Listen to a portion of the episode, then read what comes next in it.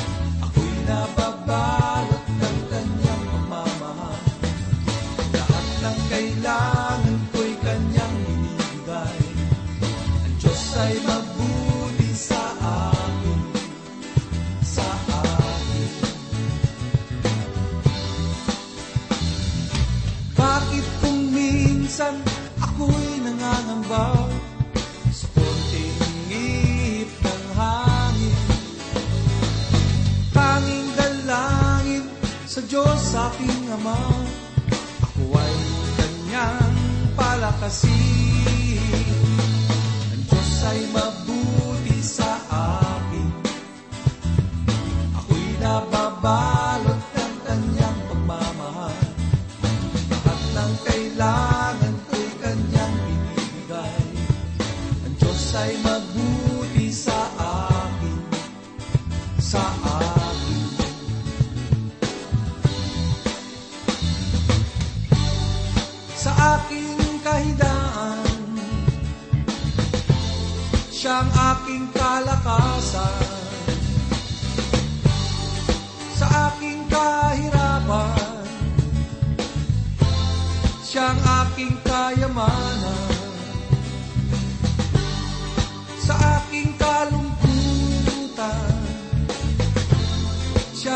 talking.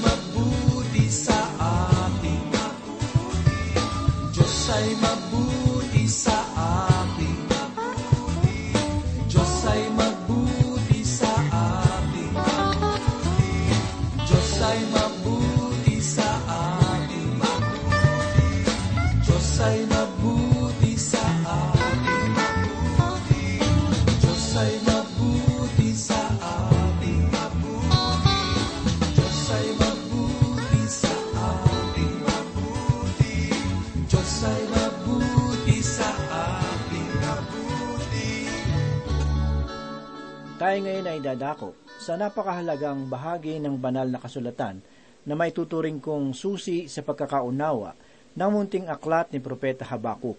Ang talatang ito ay nagsisilbing susi sa tatlong dakilang katuruan na makikita sa bagong tipan doon sa unang kabanata ng aklat ng Roma, talatang labing pito at maging sa ikatlong kabanata ng Galacia, talatang labing isa, at sa ikasampung kabanata ng Hebreyo, talatang tatlumpu at walo. Narito po ang isang talatang ating pag-aaralan sa mga sandaling ito na ating pong matatagpuan sa ikalawang kabanata ng Habakuk, talatang apat. Ganito po ang sinasabi, Masdan mo ang palalo, hindi sapat sa kanya ang kaluluwa niya, ngunit ang matuwid ay mabubuhay sa pamamagitan ng kanyang pananampalataya. Ang matuwid ay mabubuhay sa pamamagitan ng kanyang pananampalataya. Ito ang pahayag na pilit na ginagawa ng maraming pakahulugan sa pagsasabing ang salitang pananampalataya dito sa talata ay dapat na isalin sa salitang katapatan o mabuting pakikitungo. Magkaganon man, nais kong malaman ninyo na ang talatang ito ay nagbibigay ng dalawang paraan para sa tao. Kung ating susuriin ang talata, sinasabi rito na mayroong dalawang uri ng tao sa sanlibutan. Ang una ay ang palalo at ang ikalawa ay ang matuwid na nabubuhay sa pamamagitan ng pananampalataya.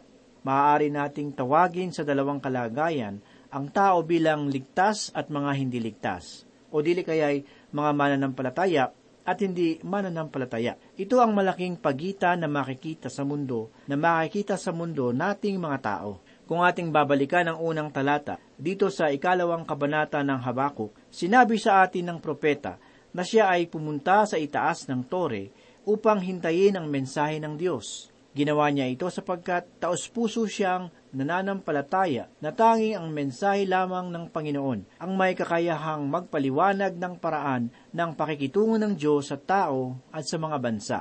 Sa aking palagay, ang dakilang katotohanan na inilagay ng Panginoon sa ikaapat na talata ay mahalagang diwa sa buong mensahe ng banal na kasulatan. Sa pag-aaral ng geometriya, matatagpuan natin na mayroong mga bagay na hindi mo na kinakailangang patunayan upang ito iyong paniwalaan. Isang halimbawa para rito ay ang tuwid na guhit.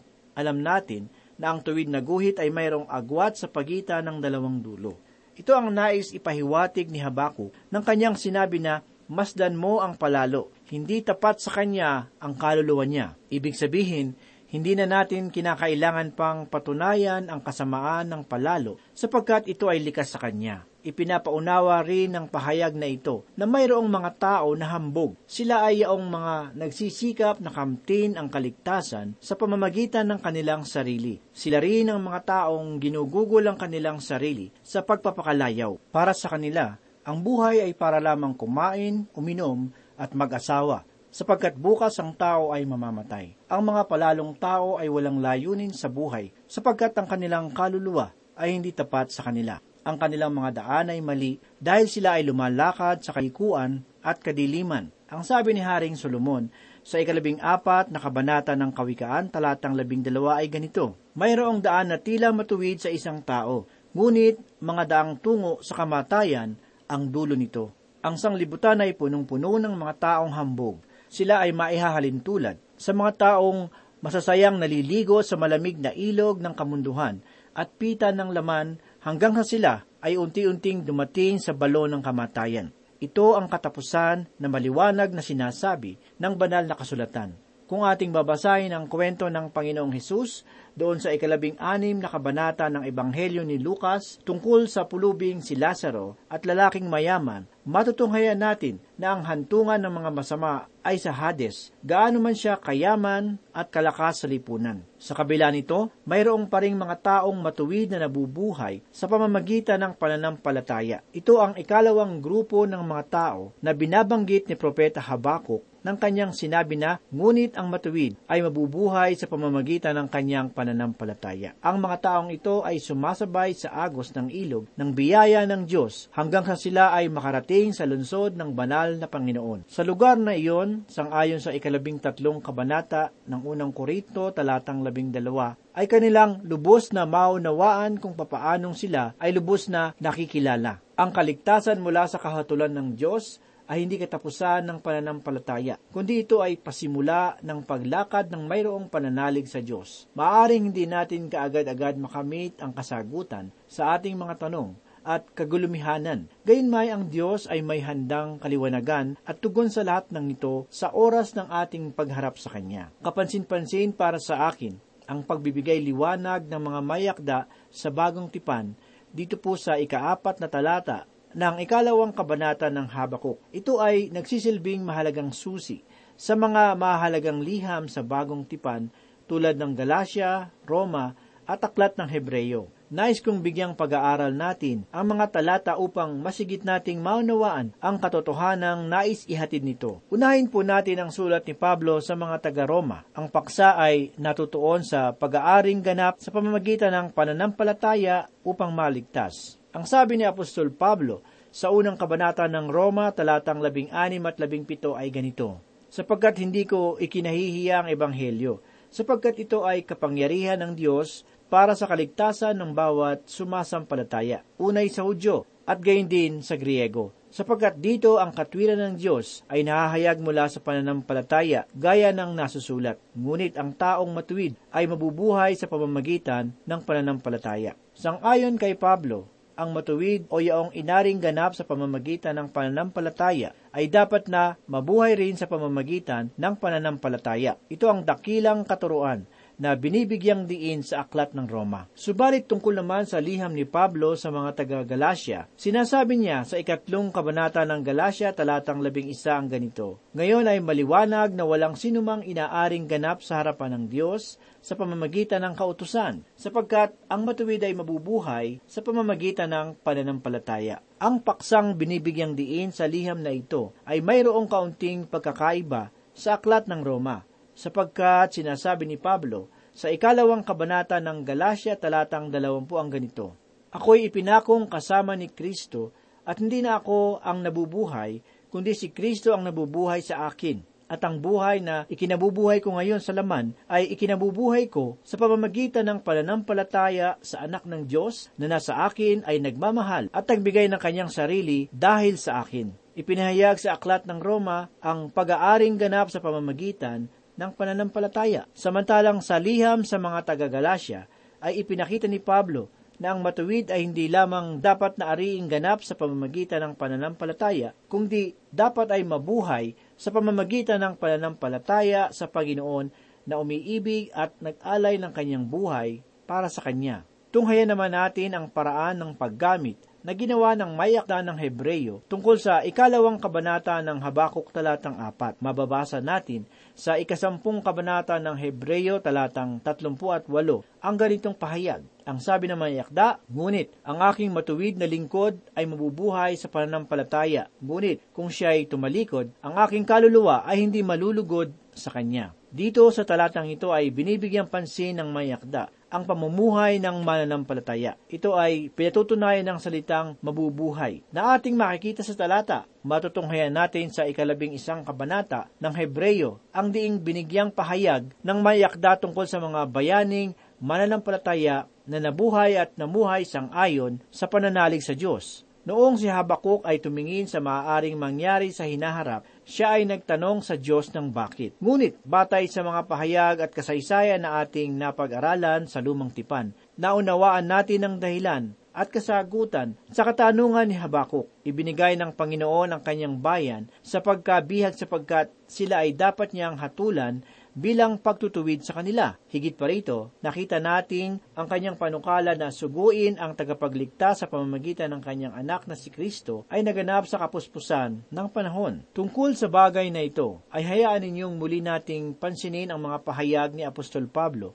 sa Pisidya na ating mababasa sa ikalabing tatlong kabanata ng mga gawa, talatang tatlumput pito hanggang apat na put isa. Subalit ang binuhay ng Diyos ay hindi nakikita ng kabulukan. Kaya nga mga kapatid, maging hayag nawa sa inyo na sa pamamagitan ng taong ito'y ipinahayag sa inyo ang kapatawaran ng mga kasalanan at sa pamamagitan niya, ang bawat mananampalaya ay pinalalaya sa lahat ng bagay, kung saan hindi kayo kayang ariing ganap ng kautosan ni Moises.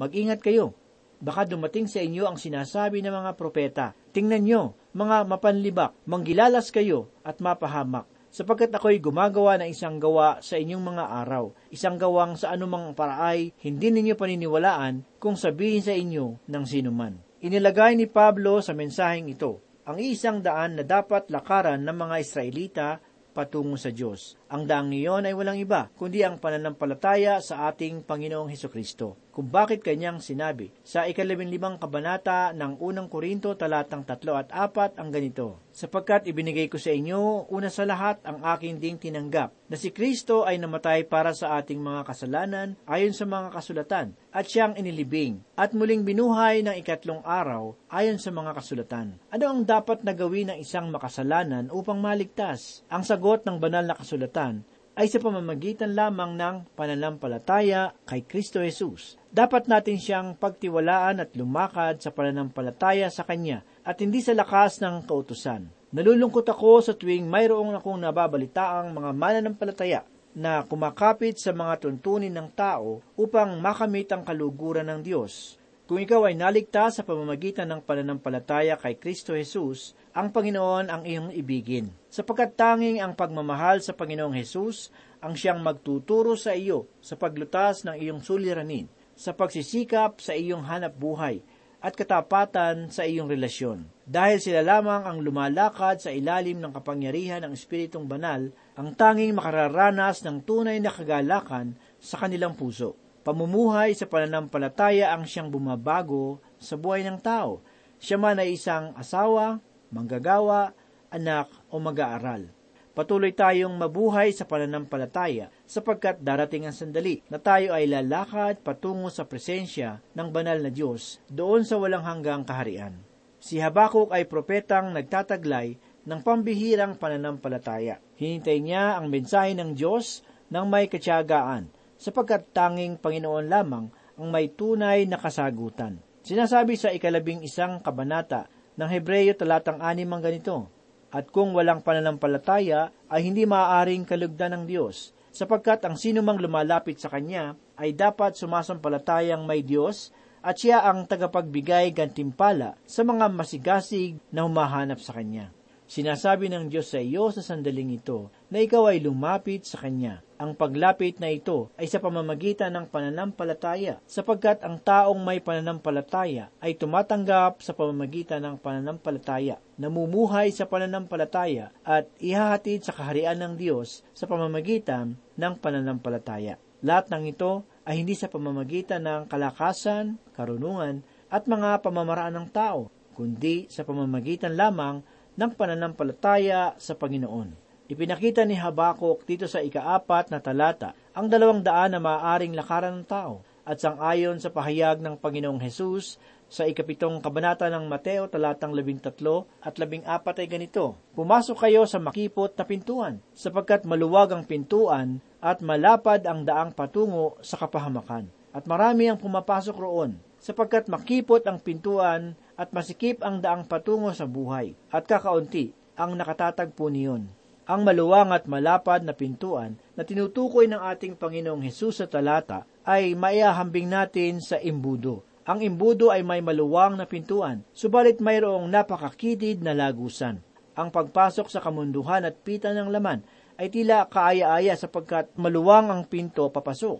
Ang katapusan ng lahat ay iisang makitid na lagusan na daraanan ng lahat patungo sa kapahamakan. Ang daan ng buhay sang ayon sa Panginoon ay makipot. Sinabi ng Panginoong Hesus sa ikalabing apat na kabanata ng Juan talatang anim ay ganito, Ako ang daan, ako ang katotohanan, at ang buhay. Sino man ay hindi makararating sa Ama, kundi sa pamamagitan ko. Ang pagiging makipot ng daan patungo sa buhay ay dahil sa natatanging persona ng Panginoong Hesus. Siya lamang ang maaari nating lakaran patungo sa buhay at hindi ang ano pamang daan na nilalakaran ng marami. Si Jesus lamang ang daan. Hindi niya lamang ipinakita ang daan kundi siya mismo ang daan. Ang sabi ni Apostol Juan sa ikalimang kabanata ng unang Juan talatang labing dalawa ay ganito, Ang kinaroroonan ng anak ay kinaroroonan ng buhay. Ang hindi kinaroroonan ng anak ng Diyos ay hindi kinaroroonan ng buhay. Dalawang bagay lamang ang kalagayan ng puso ng tao dito sa daigdig siya ay maaaring may Kristo o walang Kristo. Ang kaligtasan ay walang kinalaman sa palagi ang pagdalo ng isang tao sa simbahan tuwing linggo o dili kaya ay paggugol ng kanyang sarili sa mga kawang gawa. Ang kaligtasan ay nakasalig sa personal na relasyon kay Heso Kristo. Ito ang dahilan kung bakit ang daan na patungo sa buhay ay makipot, sapagkat wala na tayong ibang maaaring daanan pa, kundi ang Panginoong Hesus lamang. Ang malaking katanungan kung gayon ay ganito, Sino si Kristo sa inyong buhay, kaibigan? Ano ang inyong tugon sa kanyang ginawang kaligtasan para sa inyo doon sa krus ng Kalbaryo?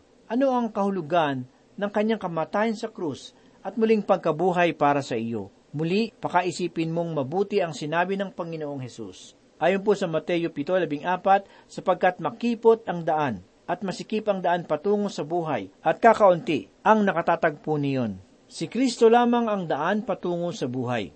Wala nang iba. Pag-aralan mong mabuti ang iyong nilalakaran. Nasaan daang ka, kaibigan?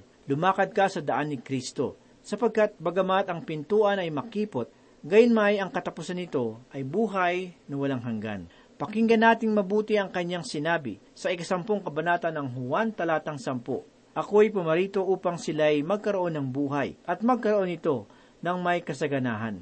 Si Heso Kristo ang siyang daan. Siya ang natatanging daan upang marating mo ang tunay na buhay. Ang anak ng Diyos ay nagkatawang tao upang tayo ay pagkalooban ng buhay na mayroong kasaganahan. Ang kahulugan ng salitang kasaganahan na sinabi ng Panginoong Hesus dito sa talata ay dapat na iugnay sa salitang buhay. Si Heso Kristo ay hindi nagsabi ng buhay na puno ng karangyaan, kundi buhay na mayroong kabuluhan at tagu-umapaw sa biyaya ng Diyos. Ito ang spiritual na kayamanan na hindi ibig ni Satanas na makamit ng tao. Ito ang dahilan kung bakit ang Diablo ay dumating upang magnakaw, pumatay at pumuksa. Ayaw ni Satanas na matanggap ng tao ang liwanag ng mabuting balita. Kung mayroon siyang mga nakikitang binhi ng salita ng Diyos na dumarating sa puso ng tao, kaagad niya itong ninanakaw upang hindi tumubo. Ginagawa ito ni Satanas sa pamamagitan ng pagpapakita ng karangyaan ng sanlibutan sa tao. Ibinabaling ng demonyo ang isipan at nasa ng tao sa nakatutuksong pita ng laman at sanlibutan. Masigit niyang ginagawang kaakit-akit ang mundo kaysa sa pagtanggap ng mensahe ng Diyos. Kung mayroon mga malamig na pagtugon sa pangangaral at pagtuturo ng banal na kasultan, ito ay dahil sa ang Diablo ay masigasig na naglalagay ng matabang na pagtanggap kay Kristo.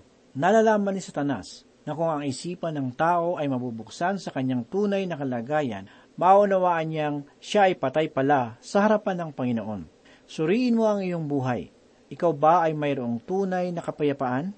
Nasaan ka man ngayon at anuman ang iyong pagkatao, nais kong malaman mo na maaari kang makalapit sa Diyos sa pamamagitan ng kanyang anak. Ang pananampalataya lamang sa kanyang ginawa doon sa krus ng Kalbaryo ang tanging matibay na saligan na iyong mapagkakatiwalaan. Bakit hindi mo subukang buksan ang iyong puso sa Panginoon? Natatandaan pa ba ang kamatayan na kanyang dinanas ng dahil sa iyong kasalanan?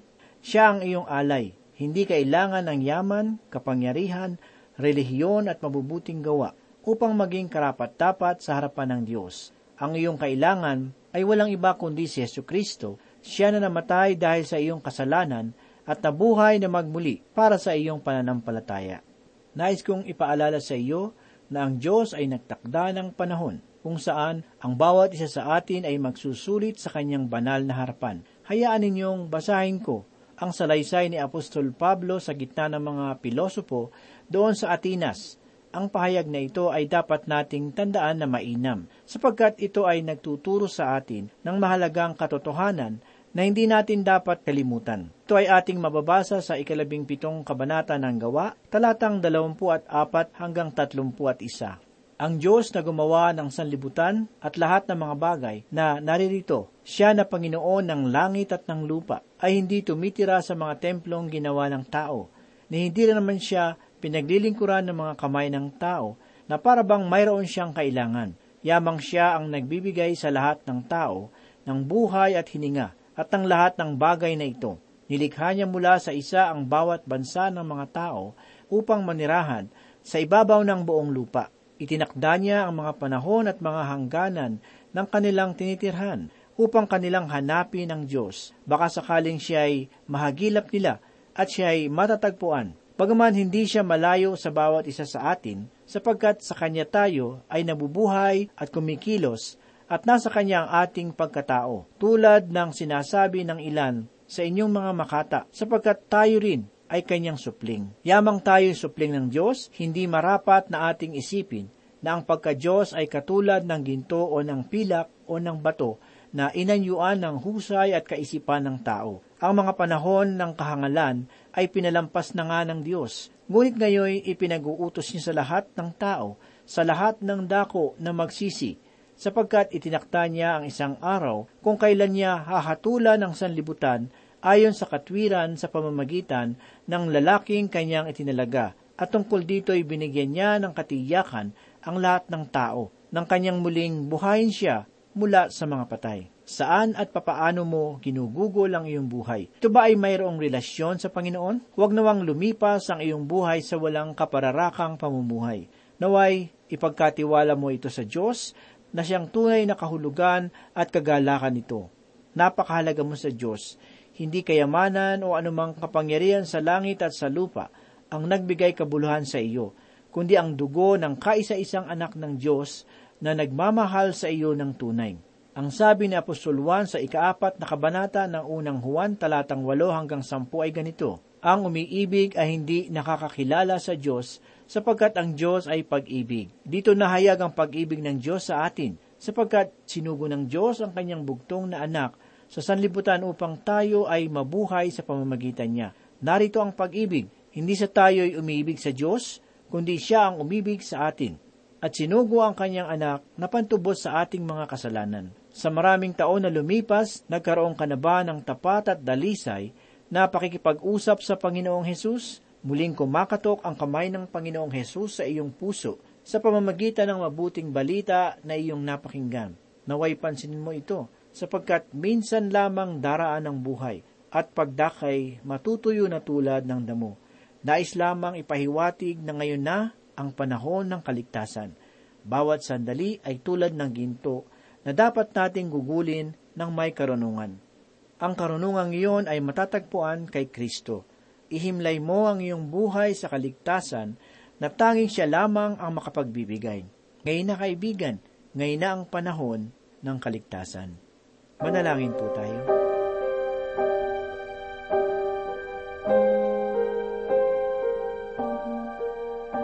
Muli po kami nagpapasalamat, Panginoon, sa araw na ito. Salamat muli sa mga katotohanan ng iyong salita na aming napagbulay-bulayan. Salamat at nabuksan muli ang aming mga puso sa katotohanan ito. Salamat dahil ikaw ang aming tagapagligtas at tanging sa iyo lamang ang aming pag-asa. Ikaw ang gumabay po sa amin at patuloy mo pong patibayin ang aming pananampalataya sa iyo. Ito po ang aming samot dalangin sa pangalan ni Jesus. Amen.